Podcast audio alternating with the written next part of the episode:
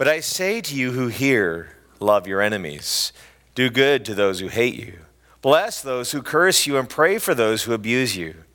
To one who strikes you on the cheek, offer the other also. And from one who takes away your cloak, do not withhold your tunic either. Give to everyone who begs from you, and from one who takes away your goods, do not demand them back. And as you wish that others would do to you, do so to them.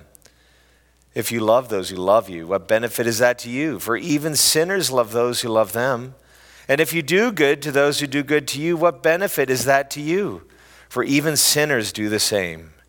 And if you lend to those from whom you expect to receive, what credit is that to you?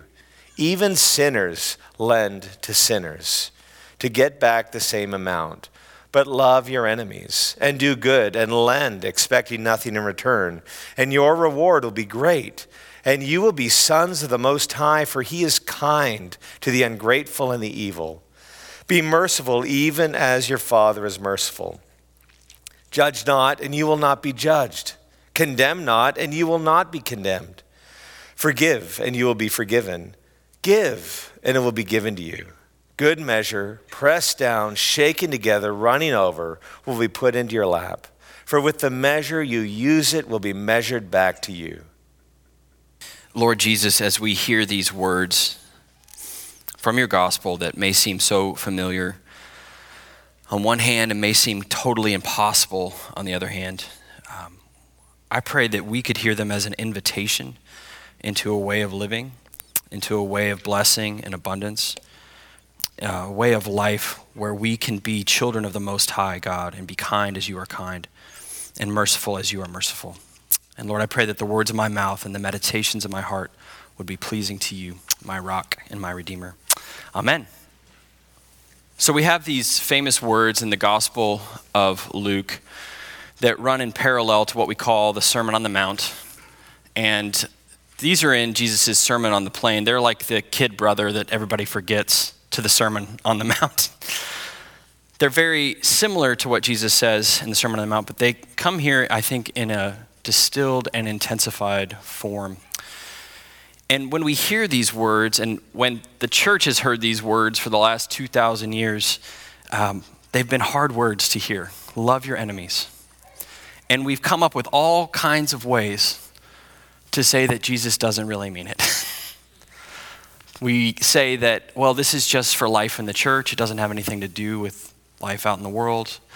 These are just a vision of a future kingdom that's totally in the future. It doesn't have anything to do with now.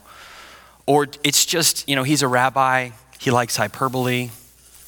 There's no way he means it. That we're supposed to love our enemies. That we're supposed to bless those who persecute us. And one reason that we want to guard ourselves from these words is because they demand so much of us. And let's acknowledge that from the beginning. That's the other way that we've sort of backed away from these words, is that they're just meant to crush us as a law so that we respond to the mercy of God. And there's some truth to that, and there's some truth to these other dynamics as well. But I want you to hear Jesus' invitation in these words, the invitation to abundance, the invitation to blessing, because they come on the heels of his discussion and his declaration of who is blessed in his kingdom. And that's what Dave preached about last week, that the kingdom of God is a kingdom of blessing, and that there's an unexpected quality to who is blessed: the poor, the hungry, those who weep now. And if you'll remember, a few weeks ago, we talked about Jesus' first sermon in his hometown synagogue, where he read the passage from Isaiah and said, "These words are today declared in your hearing. Good news to the poor. Captives set free, the year of the Lord's favor." One way to read these declarations of blessing is they are parallel to that fulfillment, that Jesus brings the fulfillment of those words: blessing to the poor, freedom to the captives, light to those in darkness, by declaring his blessing over them. So Jesus invites us to walk this path of love, and he says, "I say to you who hear, love your enemies, do good to those who hate you." Is this possible? Can we live in this way? I want to read you some words that I came across in a video, and you may have seen this video. It happened somewhat locally, There was a police officer who shot in Mesquite, Officer Richard Houston, on December 3rd of 2021. And his 16-year-old daughter gave his eulogy. And like any eulogy, it was mostly about him. But in the middle of it, she talks about the man who killed her father. Can you imagine being a 16-year-old and having to stand up and summarize your relationship with your father? But she says these astonishing words. Listen to what she says. "It's not that I didn't want some justice to be served, but my heart always ached for those who don't know Jesus. I was always told that I would feel differently if it happened to me, but it's happened to my own father, and I think I feel the same. Yes, there's been anger, sadness, grief, and confusion. And part of me wishes that I could despise the man who did this to my father, but I can't get any part of my heart to hate him. All that I can find is myself hoping and praying for this man to truly know Jesus. I thought this might change if the man continued to live, but when I heard the news that he was in stable condition, part of me was relieved. My prayer is that someday, down the road, I'd get to spend time with the man who shot my father. Not to scream at him, not to yell at him, not to scold him, but to simply tell him about Jesus." Unbelievable. And yet, at the very heart of what Jesus says his followers are meant to be like, the way of love that he invites us into. And what's so powerful about these words is that these words are transformative. What she speaks, it changes our expectation of the way that the world works. Our expectation of the way that the world works is an eye for an eye. You hit me, I hit you back. In fact, we want to go beyond eye for an eye. Eye for an eye is actually meant to cool things down. We want to say, you hit me, I'm going to hit you back harder. That creates a cycle of retribution. That's when things go wrong, when there's rupture. We want to enter into a cycle of retribution until the person that hurt us is gone. And Jesus says, that's not the way of my followers. He speaks first to a virtuous cycle, the way that the world usually works, before there's rupture, before there's violence. And it's simple reciprocity. You give to me, I give to you. You scratch my back, I'll scratch your back. You loan to me, I'll loan to you. You pay me back, I'll pay you back. But Jesus says, don't call that love. That's just the way the world works. And it's a good thing that the world works that way most of the time. That's how economies work. That's how cultures are built. That virtuous cycle of back and forth, the world needs to run that way. But Jesus cuts through all of that and says, sinners do the same. Don't think that that's love in the way that I'm talking about. Yes, the way of reciprocity is the way of the world, but I'm talking about the way of the kingdom. There is nothing special about the way of the world. You can find it in every culture and every time and place. You scratch my back, you scratch your back. That's just in every culture. Some version of that is in every culture. On its most basic level, that's just a neighbor loving a neighbor. But Jesus is calling us into loving the enemy, to see our enemy actually as our neighbor. So there's a virtuous cycle of reciprocity, but there's also a vicious cycle of retribution. You hit me, I'm going to hit you back even further, harder. That's where family feuds emerge from, and it just goes on generation to generation to generation. How is the cycle broken? How does that cycle, that vicious cycle of retribution, get broken? There's a Christian ethicist who's written a lot about the Sermon on the Mount, Glenn Stassen. He used to teach at Fuller. He has this phrase, and if you get anything out of the sermon, I want you to take this phrase with you: transforming initiative. That the way that the cycle of retribution is broken is by transforming initiative, is responding in a different way than what's expected. That's what turning the other cheek is. It's an initiative that we take on our side to say, I'm not going to perpetuate the cycle. I'm going to break the cycle. I'm going to transform it. In fact, he has a whole way of reading the Sermon on the Mount and the Sermon on the Plain through this lens of transforming initiative. He has a book called Living the Sermon on the Mount. And he comes to the conclusion that it is livable, that it's not just an ideal, that it's not just something that's meant to crush us, to turn us to repentance, but it's actually the way of Jesus that he's inviting us into. Turn the other cheek, bless those who curse you, pray for your enemies.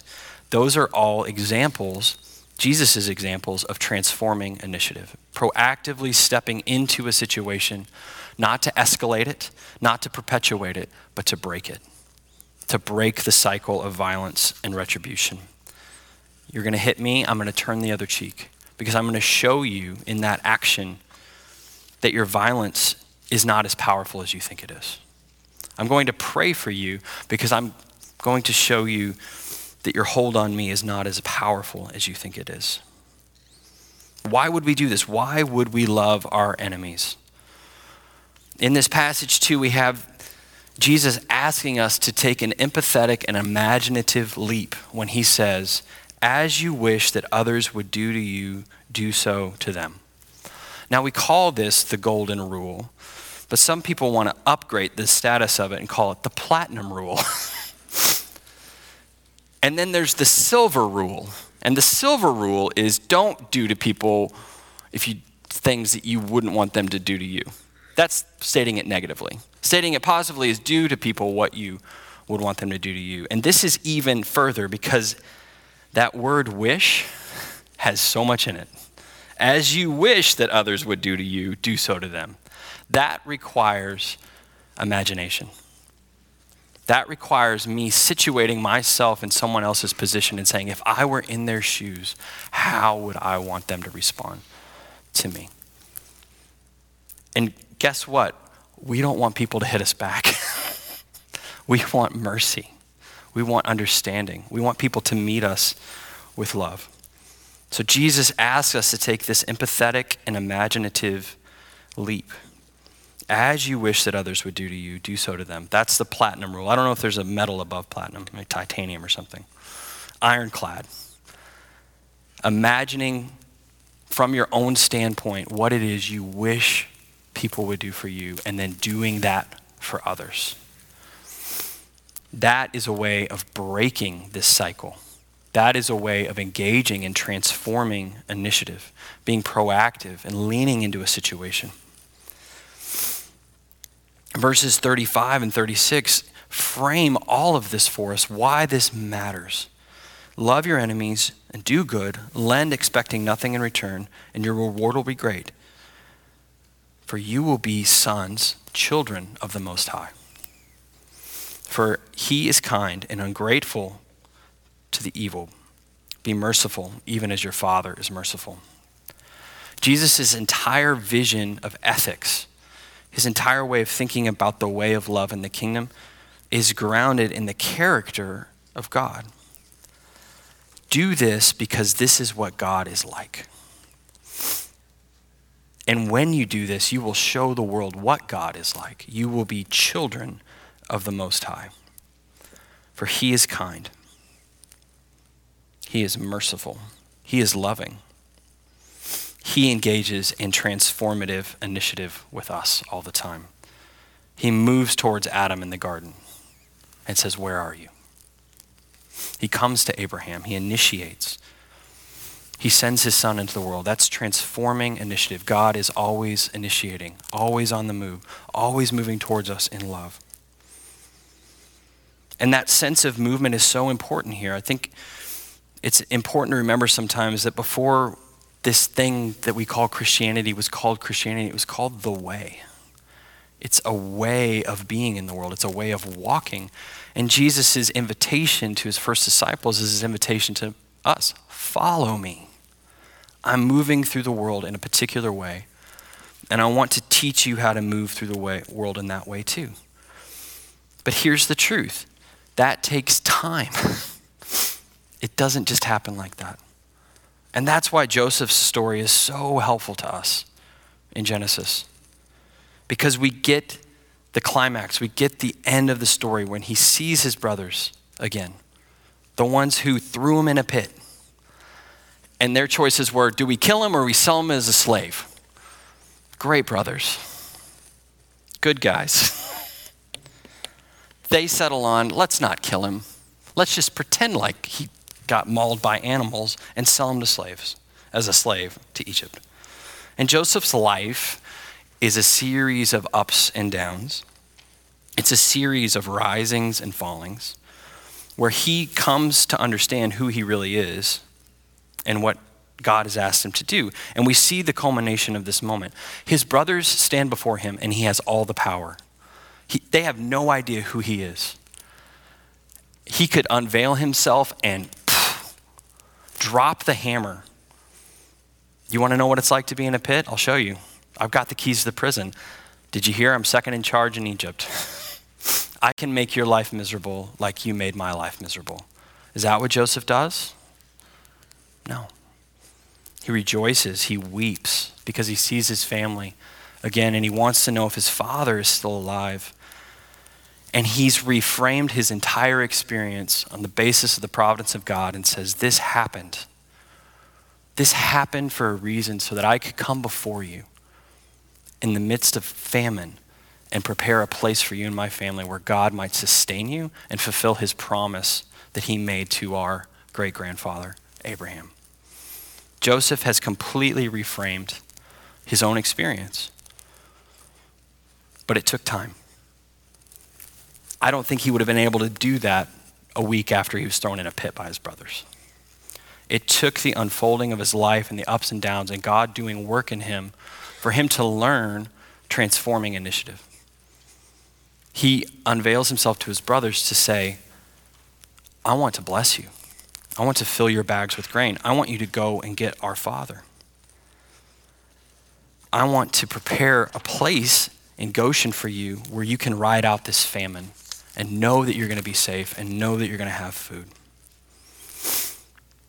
Joseph walked this path of love. Jesus walked this path of love, the way that he asks us to follow him. And it's important to remember that he asks us to follow him to a place that he's gone himself. That Jesus is not asking us to do anything that he didn't do. Did Jesus turn the other cheek? Did Jesus bless those who curse him? Did Jesus pray for his enemies? Did Jesus know that he would be betrayed? Did he know that one of his inner circle would kiss him to give him up? He knew something like that was going to happen. He knew that Peter, one of the three who were closest to him, would pretend like he didn't even know him. He knew that the rest of them would scatter. And he looks down from the cross and who's there? One disciple and his mom. Where are the rest of those jokers? They're gone. And what does he say? Forgive them. Father, forgive them. I can't hold a place of hatred in my heart for them. Why? Because I am inviting them into the way of love, because we have to imagine that there's a way to live beyond retribution, a way to live beyond the cycle, the vicious cycle of you hit me, I'll hit you harder, and it just keeps going. Or even to move beyond just the simple economics of reciprocity, of the way that our world works. This costs this much, I'll pay it for you. Everything's transactional. Jesus is inviting us to a way of living beyond transaction. Now I do want to clarify everything that I'm saying is that what Jesus is not, he is not saying that we should just be abused. So it's so important to remember that, and that it's holy somehow to be abused, to suffer. It's not it. And we may not always be able to imagine in a moment what the transforming initiative is going to be. And that's another reason these words are so hard, is because there are a lot of ugly and horrible things that come at us and come at people we love. And that's why I mentioned the Joseph story, because it does take time sometimes. We're not always going to know exactly in the moment what it is to turn the other cheek. But as Dave said and prayed, we're not alone. We're not following Jesus alone. We're on the way together. to be a community of transforming initiative, to move towards the world in love with the expectation that as we pray for our enemies, as we bless those who persecute us, that God can break those cycles of vicious retribution. And it's all rooted in who God is. As Paul says in Romans 5, that while we were enemies of God, that's precisely when Christ died for us. The ethic of the kingdom is, how do I view an enemy as a neighbor? And part of that is recognizing that we're all in the same boat, that left to our own devices, we're just going to keep the cycle going. But Jesus invites us to an imaginative and empathetic way of living, to turn the other cheek, to bless those who persecute us, to pray for our enemies. And I just think of that 16-year-old girl standing up in front of all those people.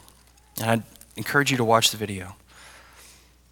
She says it. There's anger, there's sadness, there's grief, there's confusion. She's not saying that because she thinks she's supposed to say it.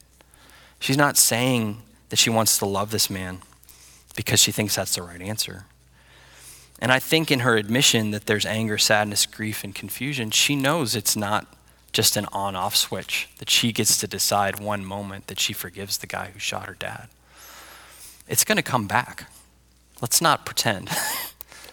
It will come back in her heart again. And she will have the opportunity, just as we have the opportunity, to say, in this moment, will I step into transforming initiative? But let me say it again. This is not Jesus saying, this is not me saying, this is not St. Bart's saying that anybody has to stay in an abusive situation and that that's somehow holy. That's not what Jesus is talking about. So just want to say that again, because that's another way that these words have been used, which is so unfortunate and wrong. But I want to get to that place of empathy. I want to get to that place of just deep imagination where I can put myself in someone else's shoes and say, how would I wish? How would I wish to be treated if I were there in their shoes? And that we could be a community of deep imagination and deep empathy that can put ourselves in the shoes of the other and say, this is how I'm going to love you. This is how I'm going to bless you. This is how I'm going to pray for you. If we truly are the poor who are blessed, if we truly are the hungry who are blessed, if we truly are those who weep who are blessed, then it means that anybody can be, that anybody can receive the abundance of the blessing of God that fills up to overflowing in our laps. And that's the image I want to leave you with before I pray. Forgive and you will be forgiven. Give and it will be given to you. Good measure, pressed down, shaken together, running over, will be put into your lap. For with the measure you use, it will be measured back to you. That is a vision beyond simple reciprocity. Inputs and outputs. You put this in, you get this out. He's saying, no, there's more. There's abundance. There's blessing. Because I have everything and I can pour it out on you, because I am the Most High God and you are my beloved and blessed children. And that's our grounding place. That's the only way we can move forward and follow this way of love. So let's pray together. Lord, these hard words are a challenge to us. And maybe we can think of situations in our own lives where we need you to help us take that imaginative and empathetic leap, where we need your help to see someone in our own family, in our workplace, in our church environment, on the national scale, wherever it is, people that we can't even imagine how to treat them, how to love them. Lord, we want your imagination. We want your empathy. And we want to remember, Lord, that we are your blessed and beloved children, and that everything we do and the way that we walk comes from that fundamental and first reality. So we thank you, Lord, that you first loved us. We thank you, Lord, that you take and took and always take transforming initiative and moving towards us in love. And we pray that you would show us as a community, as individuals, what it is to move towards the world in love with transforming initiative. In Jesus' name, amen.